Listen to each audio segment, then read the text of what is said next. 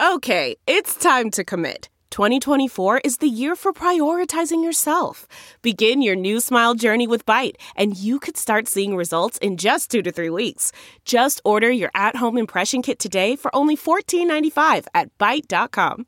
Byte Clear aligners are doctor directed and delivered to your door. Treatment costs thousands less than braces. Plus, they offer financing options, accept eligible insurance, and you can pay with your HSA FSA. Get 80% off your impression kit when you use code WONDERY at Byte.com. That's B-Y-T-E dot com. Start your confidence journey today with Byte. Delve into the shadows of the mind with Sleeping Dogs, a gripping murder mystery starring Academy Award winner Russell Crowe. Now available on digital. Crowe portrays an ex-homicide detective unraveling a brutal murder he can't recall. Uncovering secrets from his past, he learns a chilling truth. It's best to let sleeping dogs lie. Visit sleepingdogsmovie.com slash Wondery to watch Sleeping Dogs, now on digital. That's sleepingdogsmovie.com slash Wondery. This episode of Speaking of Bitcoin on the Coindesk Podcast Network is brought to you by Nexo.io. Well, as of the latest metrics, I would say Bitcoin is about $700 billion secure. How do I know? Well, $700 billion sitting on the table. Well, it's actually 800 today, waiting for someone to steal if they break Bitcoin. The fact that they can't tells us that Bitcoin is at least, at minimum, $800 billion worth secure. Bitcoin, although certainly maturing with age, is still very much the Wild West. Today, we're taking a look at a story that takes that view a bit more literally than most. In the hunt for cheaper energy, one Bitcoin miner built and operated a power plant, at least until they got caught. It's an interesting story, and on this episode, we'll talk about it. But before that, introductions. My name is Adam B. Levine, and this is Speaking of Bitcoin. This time, as always, I'm joined by the other host of the show, Stephanie Murphy. Hi. Jonathan Mohan. Hey, hey and Andreas M. Antonopoulos. Hello. Okay, folks, so this is a bit of a strange one. Jonathan, you've been following this one pretty closely. What the heck is going on here? Oh, um, this story gives me hope for humanity. okay, explain that. Yeah, it is my favorite Bitcoin story of last year. And basically, what happened was a company noticed that they had in their property natural gas that was just there on their property that wasn't being tapped into. So they just decided to buy four 1.25 megawatt transformers to turn natural gas into electricity. Just bought them, hooked them up, and then had five megawatts of power. For context, Americans use 25 times more energy than the average human on Earth. And one megawatt is, I believe, 1,600 homes worth of electricity. so they just decided to build a five megawatt power plant in their backyard of a plot of land that they owned. And then we're mining Bitcoin on it for about a year and a half until someone was complaining about the noise that they heard. Like, why is the forest humming, Daddy? they didn't expect it to be coming from that, from these giant generators. That, my son, is the sound of Bitcoin. it doesn't go cha-ching, it goes. it's money printer go yeah, that's the free market version of that. and so they eventually called like a regulator. Wait, the complaining neighbors called a regulator, right? Basically, yeah, they ended up complaining, called the cops, the cops looked at it, and then a government official came out and was shocked and aghast at the horror of them not filing the proper paperwork to do what they did. And so they ended up finding them five and a half million dollars, although it's Canadian, so it's not real money. Is any of it real money? Except the Bitcoin, excuse me. Their sin wasn't that they stole the power because it was theirs. It wasn't that they didn't have rights to do it because they did. It was just that the government didn't give them a piece of paper that said they were going to do it. Okay, hang on a second here. In all fairness, though, there's a reason why we have environmental regulations around power generation because if you can simply externalize the costs in the form of pollution and then keep the profits, then that creates a tragedy of the market scenario, right? So markets don't account for that. So is it okay? Like, is it just they didn't have a piece of paper? Are you saying that their power generation based on gas was 100% compliant and minimally polluting to the environment? Well, I'm saying that the state is going to state, and the only thing they were charged with that they settled for was a failure to submit proper documentation. Right. But the reason that documentation is required primarily has to do with environmental protection, right? Is that the real reason, though? You know what this reminds me of? In the medieval times, you know, the king used to claim the entire domain of the land and any animals that you hunted on that land, if you were not one of the lords or in the royal family, were considered poached because the king owns all of the natural resources in that kingdom. Stephanie, that's actually where the term comes from. It's fracking under consent of the king. Are you kidding me? yeah, you didn't know? Back in the 1400s, they had fracking and you had to get permission from the king in order to engage in it. Oh, we're going off the rails. He's kidding. He's kidding. Okay, well, I fell for it. But anyway, this reminds me of a petty fiefdom. Is the government so benevolent that they really just want to protect the environment? Or are they trying to get their piece of the pie and have their power over the natural resources that these people utilized on their own property? But I also think just taking a higher level at what this is, one of my favorite books is Childhood End. It's a Arthur C. Clarke novel. And in it, there's a little boy who basically gets psychic powers. And then you find out that it's not that he got psychic powers, it's that all of humanity reached this phase of consciousness that we were evolving. And the aliens said to the child, You're no more special than the first atom in a nuclear bomb that, you know, fizzes, right? It's like you're the first thing to this domino effect. You are not a special snowflake. Well, it's not just that you are not special, it's just that you are special in that you are the first, but you're no more special than being the first. And the thing I find exciting about this story is I'm super bullish on this idea that Bitcoin is going to create the financial incentive to look at all of the unutilized power that the earth can generate that's in the middle of nowhere, that has no incentive of ever being put on the grid, that can now be monetized and used and contributed to the ecosystem. And then once it starts becoming monetized, you know, in the beginning, it's like every single civilization is set up next to the cross section of an ocean and a river. And it's because that's where all the kinetic energy was that you could commercialize with a boat. And then we ended up building power plants next to those cities just because that's where the people were. And we're in this catch 22 or catch 21, excuse me, of only building power where people already are. And so the thing I think that's great about what this is like the first of is imagine a waterfall or, you know, a volcano in the middle of nowhere. You could make in theory, a gigawatt, a half a gigawatt power plant that's in the middle of nowhere, that isn't on grid, that's just mining Bitcoin. And then eventually, if there's, you know, nothing around you for 100 miles, people might actually migrate to you because you now have the power plant there.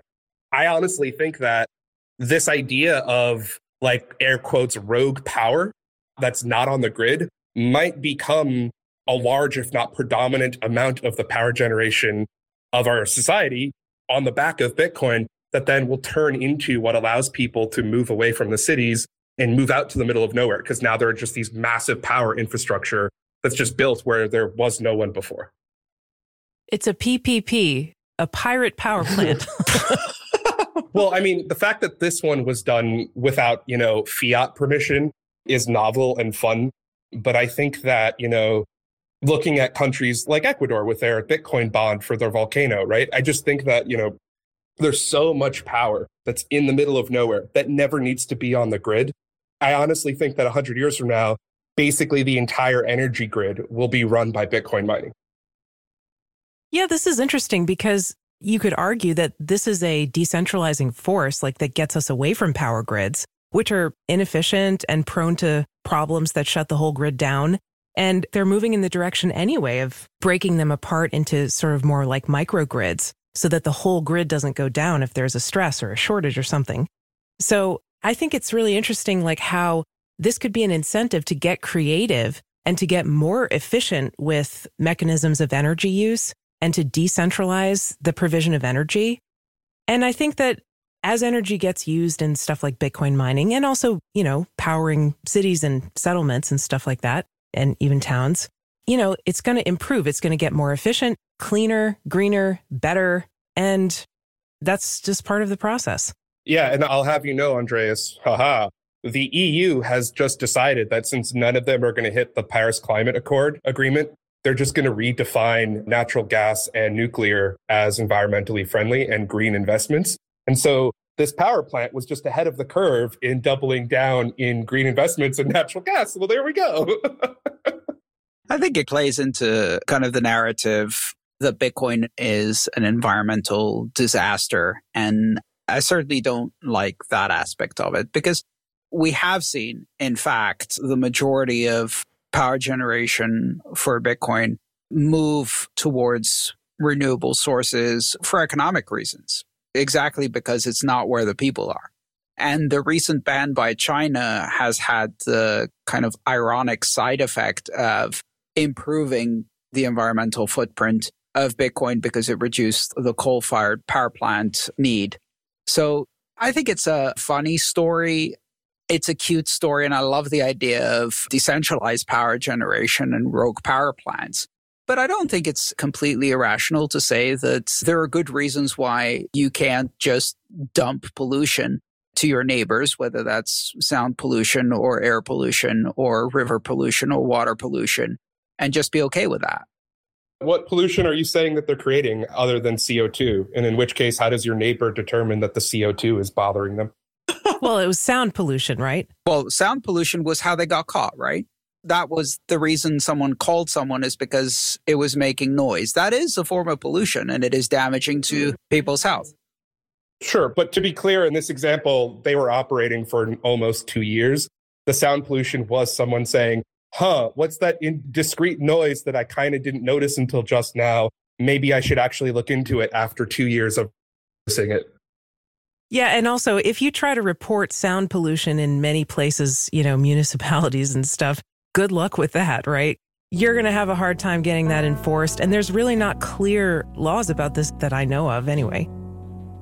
We're going to take a quick break now. And when we come back, we're going to talk about the sort of broader energy picture and security picture. Kind of those are two very interrelated things when it comes to the Bitcoin network right after this break. We'll be right back.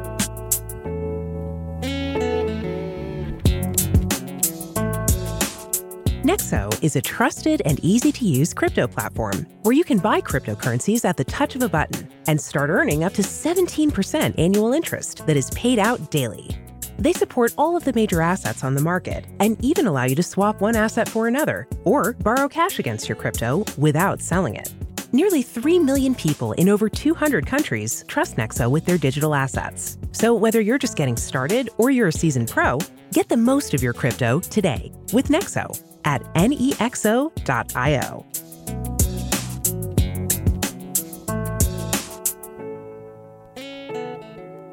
Okay, so coming back in, so before the break, we were talking about this kind of rogue power plant story that, you know, had some kind of funny libertarian Wild Westy characteristics, which we like to dig into. That sort of became a little bit of a conversation about sort of the environmental impact of Bitcoin and of this type of proof of work mining. You know, right now I'm looking at Marty Bent's newsletter issue number 1138 from January 3rd, titled The Network is Very Secure. And he quotes in there a tweet from Jameson Lopp, who shows a chart of the Bitcoin network proof of work equivalent days, which you can find on bitcoin.sipa.be if you would like to look at these live stats yourself.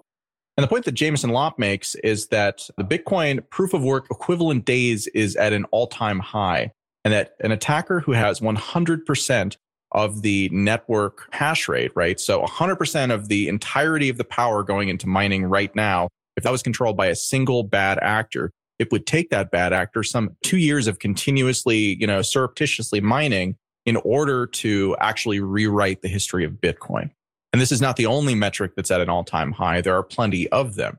Bitcoin mining has been something that people have been optimizing around, getting better at, getting better at, getting better at where they are consuming more and more electricity, but they're providing effectively more and more specialized, you know, proof of work back to the system, which then makes it that much more difficult. So that was really kind of what the last story made me think about is that the fact that we have, you know, a company that literally created and, you know, unregulated power plant because they simply had access to it. You know, we look at the internet blackout that happened in Kazakhstan earlier this month and Kazakhstan has become a really big sort of hub for mining. And we saw a pretty significant drop to the Bitcoin hash rate. But pretty significant today is a lot different than pretty significant a couple of years ago. And that dip in hash rate didn't actually do anything. And now we've pretty much already recovered from it.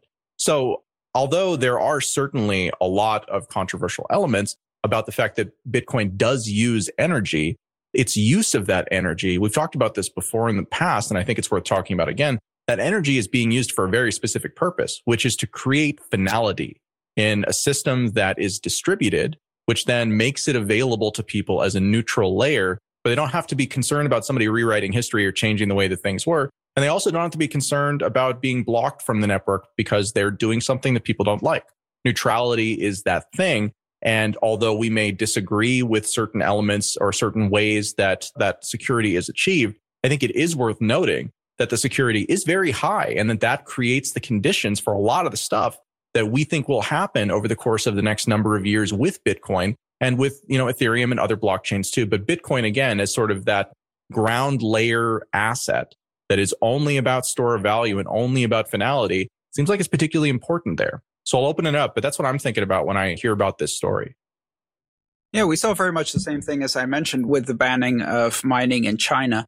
It took, I think, seven or eight months for the hash rate to bounce back to where it was before the ban. Yeah, it was a big one. Yeah, I mean, that was by some estimates, somewhere between 55 and 65% of all of the hash rate in Bitcoin was in China. And it didn't all disappear overnight. Of course, the ban took a while to take effect, but gradually miners shut down, migrated, sold, moved all of the equipment, and it basically relocated to other parts of the world. And seven months later, the hash rate was back to where it was. And really, the interim drop wasn't much. The interim drop set Bitcoin back to where it had been about a year before the ban because it grows so fast. And it was a blip. Interestingly, the theory was that if China ever banned mining or banned Bitcoin or tried to take over mining, they would succeed and destroy Bitcoin. That was always brought up as a fear point to discredit Bitcoin. And in practice, it happened. It was a nothing burger.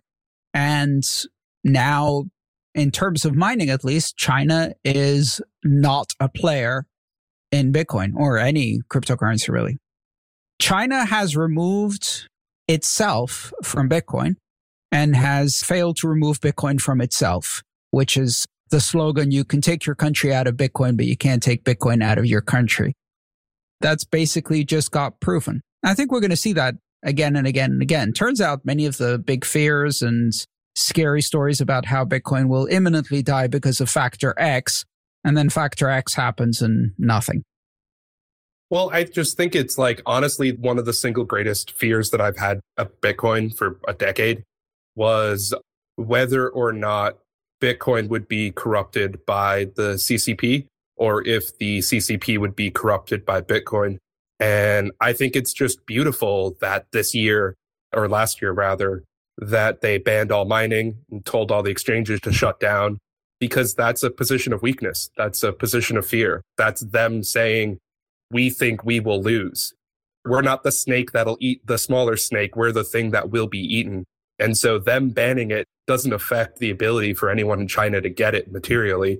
But what it does do is show that they do not see a path forward to corrupting Bitcoin because if they could, they would have Belt and Roaded it like they do every other part of the planet Earth. And so I've never been more bullish to what I think Bitcoin will achieve in relation to human prosperity than seeing its, you know, exodus from China. Well, it's the same thing with other countries that are doing central bank digital currencies. It's not necessarily that they were scared of Bitcoin. But I think when they looked into the future and they looked at the launch of their central bank digital currency, competing against Bitcoin with a central bank digital currency on a level playing field just didn't seem very palatable. Much easier to tilt the playing field by banning Bitcoin at the same time as launching the central bank digital currency. And that's the theme I think that has become very evident. The countries that have been first to ban and most forceful in banning Bitcoin, mining, cryptocurrency, other associated activities have all been countries that are also very far ahead on the path to doing a central bank digital currency. And usually because they have significant challenges with their sovereign monetary policy. So it's not so much that they're scared of Bitcoin. I think they just know that their central bank digital currency wouldn't compete very well. Yeah, I think competition broadly is really the thing that this all comes back to, right? Competition, like when you look at monopoly type systems, the one thing that you're not allowed to do, of course, because there's monopoly is compete. Because if you compete with something, again, a monopoly system has to compete and it has to actually prove why it's valuable and why it's better. And that's something that's difficult to do, again, in a competitive circumstance, but especially if you've created something in a non-competitive circumstance and you're used to not competing around that, it's just kind of a foreign urge that just seems like that's terrifying, right? That's kind of what I see with all of this is this attempt to get out and preempt a lot of this stuff. Like there's no question that banning these things isn't actually going to change whether people access them. What it does is it slows down the adoption curve. It makes it more difficult. It makes it more dangerous. And so in that way, they buy themselves some time. But fundamentally, the question isn't whether central bank digital currencies will succeed. The question is, will anyone be able to figure out a way to stop Bitcoin from competing with them? And so far, we haven't seen that. The main competition, of course, isn't the day to day use of the currency. I don't think Bitcoin really competes in that area against any national currency at the moment. It doesn't. Nobody really prefers it for that unless that currency has collapsed, in which case it's competing against the vacuum, not against a working national currency. I think the thing that China was most concerned with, and many of the other countries that are following these paths, is that if they have, or when they have, some kind of currency crisis, devaluation, inflation, exchange rate risk, the need to impose currency controls, embargo, sanctions, whatever the hell it might be. At that moment, all of those people who are squeezed by that event will use Bitcoin and potentially other cryptocurrencies, but mostly Bitcoin to exit, to reach a safe haven. When it comes to sound money, of course, it's Bitcoin. There's no other currency. But for some other applications like moving money across borders when your government doesn't want you to do that or things like that, you know, there may be other cryptocurrencies that would serve the purpose too, or even offer privacy better. So I think that's what they're afraid of. It's not so much that, oh, you know, we're going to put our digital yuan up and then people are going to decide to use Bitcoin instead for buying things, because that's not really an issue. Mobile payments dominate in China. Billions of people use them every single day. They already have digital money to a degree that nobody in the West does. But I think if there is a currency crisis, if there is an inflation crisis, a big chunk, especially of the wealthier class, are simply going to stash all of their wealth away in some form in more sound or more untraceable money to get it out of the hands of the government. And that's the risk. And that's why they have to ban it. So that's actually brought up an article that I was reading a couple of days ago, which is billionaire investor Bill Miller now has 50% of his personal wealth in Bitcoin. That's the largest single number from a percentage perspective. Again, like we don't typically care what traditional investors do, except as you know, sort of like indications of what is coming. And Bill Miller is an interesting person because he is quite influential. And this move, I think, is something unlike anything I've ever seen. You know, we've looked at the Michael Saylor type of situations, right? Where it's like a company that's choosing to store, you know, assets that they hold in this because they have a firm thesis about Bitcoin. But again, if we start to see some of these uber rich people who are like, yeah, I have 50% of my net worth in Bitcoin and you should probably have 1% of your net worth in Bitcoin, which is what he said in this article, which we'll link in the show notes, then I mean, like that's kind of game over about a lot of this stuff because these are really influential people for people, you know, who are interested in protecting their money, but aren't really thinking too deeply about this. They just tend to kind of follow these bigger influential figures. And again, like this is an outlier at this point, just a single data point. No, but it's important to, to look at what they do, not what they say. We've seen a lot of wealthy individuals talking about how Bitcoin is terrible and it's bad. And, and meanwhile, they're buying it. so you know, it's very interesting that Bill Miller has 50% of his personal wealth in Bitcoin. And yeah, I read the same article, Adam. and I also thought that was interesting. I guess the critics were right. I mean, organized crime is using Bitcoin. When you guys were talking about China and the attitude of the CCP towards Bitcoin, I was thinking, like, you know, contrast a strategy like this with like what El Salvador did. You know, they're just embracing it. You know, we're not afraid. Welcome in. Come on, let's use it. Eh, I think we're still waiting to see what happens with El Salvador. I'm waiting to see too. I don't know if it's ready to declare it a success, but it certainly appears like on the surface anyway, it appears a little bit more, I don't know, governments who try to ban Bitcoin and then also are issuing, you know, their own central bank digital currencies, it sort of does reek of this kind of insecurity, right? Where, you know, they're afraid of competition. They don't want any competition. But with El Salvador, it's sort of, you know, it has a, an air of confidence about it. Yeah, they definitely is an air of confidence because they didn't need consensus in order to pull it off, right? They were just able to do it through control of the government. And it might wind up being a great decision. It might wind up being a terrible decision. We're going to kind of wait and see and figure out what actually happens in real life. But again, it's just to say that we're going to talk about this in another show real soon. But first examples aren't necessarily best examples, even when they do work. Sometimes they're just outliers. So, as it stands right now, like I mentioned up front on this segment, you know, it would take somewhere over two years for somebody who was acting maliciously within the network and had 100% of the hash rate that is currently being used to secure Bitcoin, which is a whole lot of energy and a whole lot of equipment in order to get from here to there.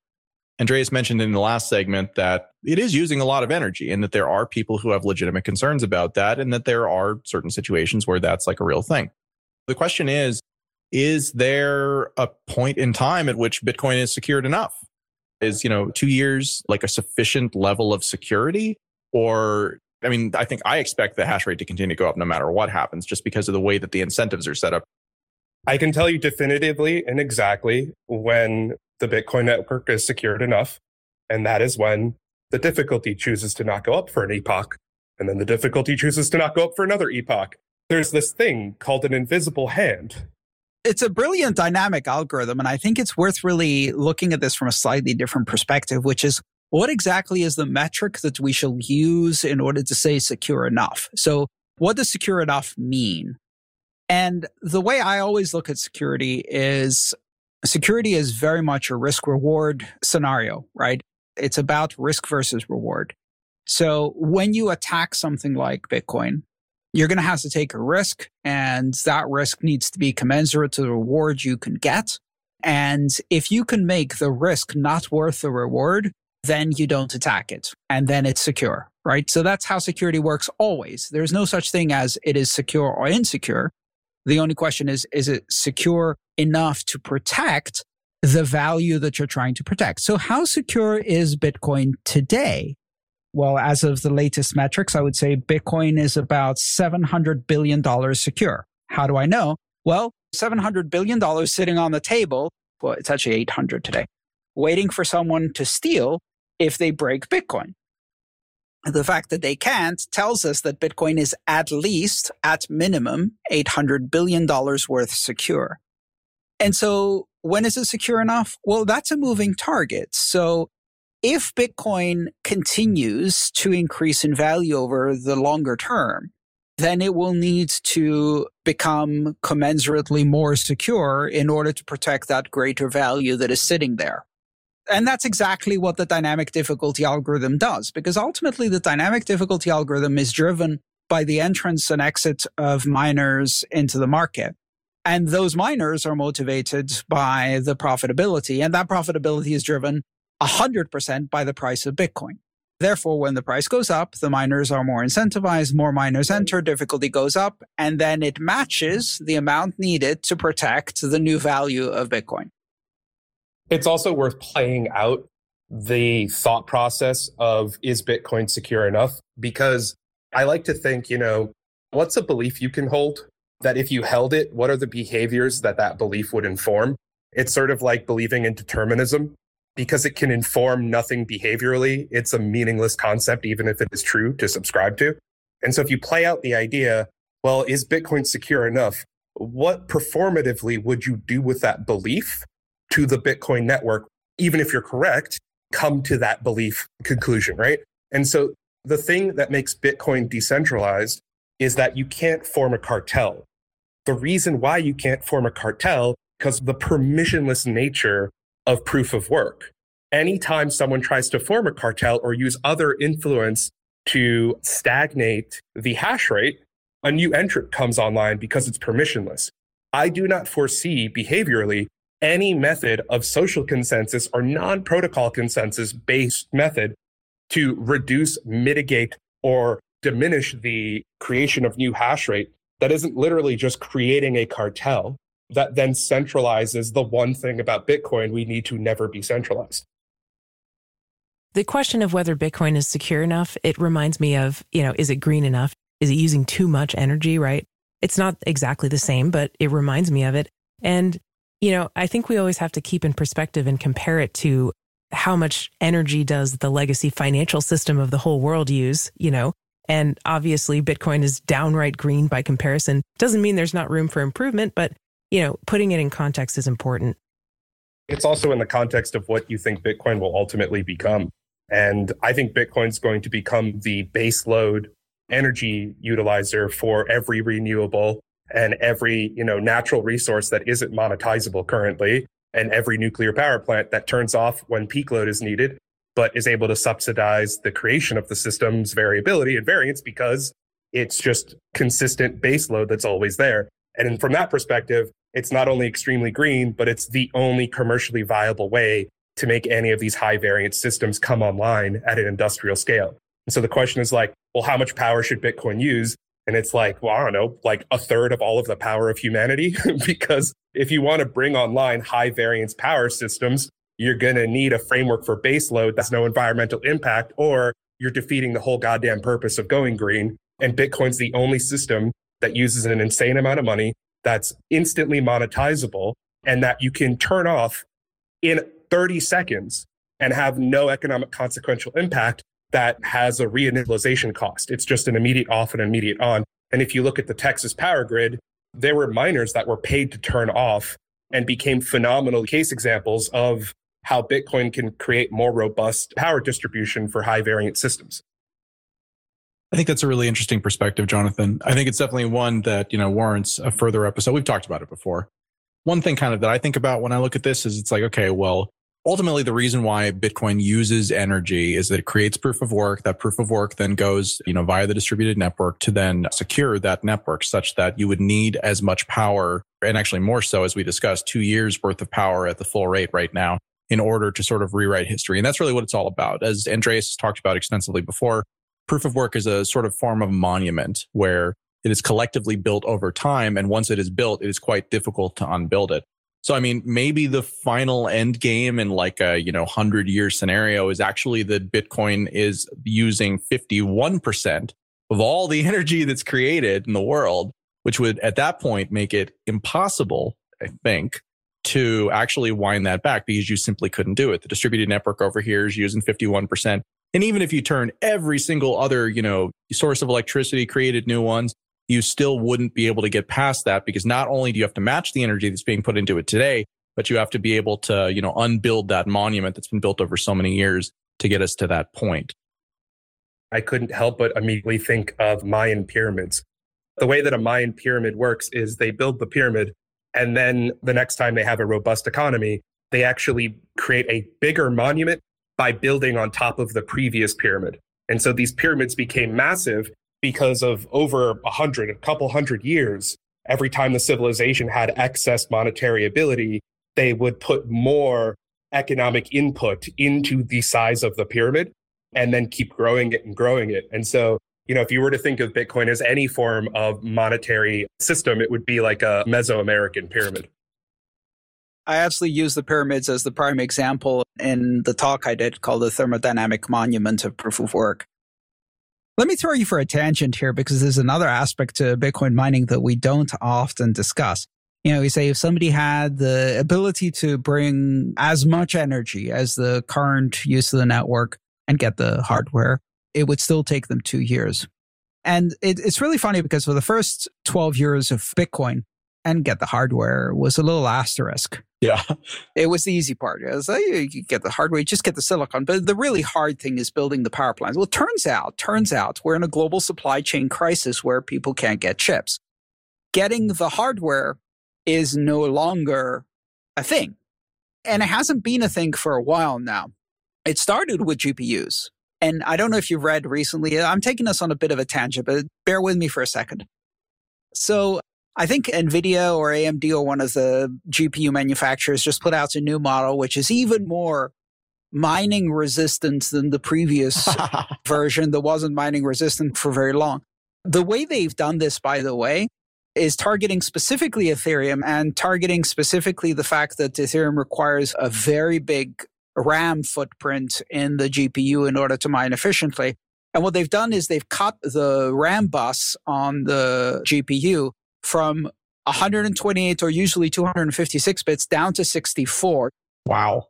They basically block three out of the four lanes of traffic into and out of the graphic card RAM. And they've cut its overall size. And they say, you know, but they've increased clock speed and cores so that it's not a problem. So basically optimize the graphics card away from Ethereum deliberately. Now, will that make it suck for games? There's very good arguments as to why that will actually also make it suck for games because they're trying to kind of uh, thread the needle here, right? There aren't that many things where you can throttle mining but not affect the game performance. So anyway, this is a whole funny backstory, but the cherry on top of everything was the recent story I read about Canon. Canon, the printer manufacturer, who, like many other printer manufacturers, has chips in their ink cartridges so that the printer can either nag you or turn off if you don't insert an original printer cartridge. Or Apple. Yeah. So this is basically a form of digital rights management that uses some kind of chip in the print cartridge that presumably can't easily be replicated and therefore tells you it's original. Now, HP is the worst of printer companies because they actually prevent you from printing, whereas Canon just nags you. Well, here's the beauty of it. So they ran out of chips. So what they did is they started making ink cartridges without chips that are shipped with instructions on how to turn off the nagging of the printer when it tells you that it's not an original Canon cartridge, even though it is, because they can't get chips to put into their ink cartridges. The beautiful irony of that, all of that's just mwah, chef's kiss. But as well, what this means in the bigger scheme is that that little asterisk that for 12 years we've been ignoring when we say you have to get all of the energy and the hardware but mostly all of the energy to be Bitcoin. Well, now the on the hardware part has suddenly become almost impossible. You can't get the hardware. You simply can't. You have to take it from people who already have it. You can't just go secretly and, I don't know, mobilize the entire island of Taiwan to print out ASICs for you. So that's an interesting one, although maybe that's why China wants Taiwan. I mean, I think that there is a conversation to be had about supply chains because it certainly has become an important dynamic both in the world of Bitcoin and in the outside world. But I think that that is all the time that we have for today. Thank you very much, folks, for being here and for listening to this episode of Speaking of Bitcoin. Today's show featured Andreas M. Antonopoulos, Jonathan Mohan, Stephanie Murphy, and myself, Adam B. Levine. If you've got a Bitcoin adjacent or related topic that you'd like to hear us talk about, go ahead and send me an email at adam at speakingofbitcoin.show with the subject topic suggestion. This episode featured music by Gurty Beats, and our theme is by Jared Rubens. Thanks very much for listening, and we'll be back next week with another episode of Speaking of Bitcoin.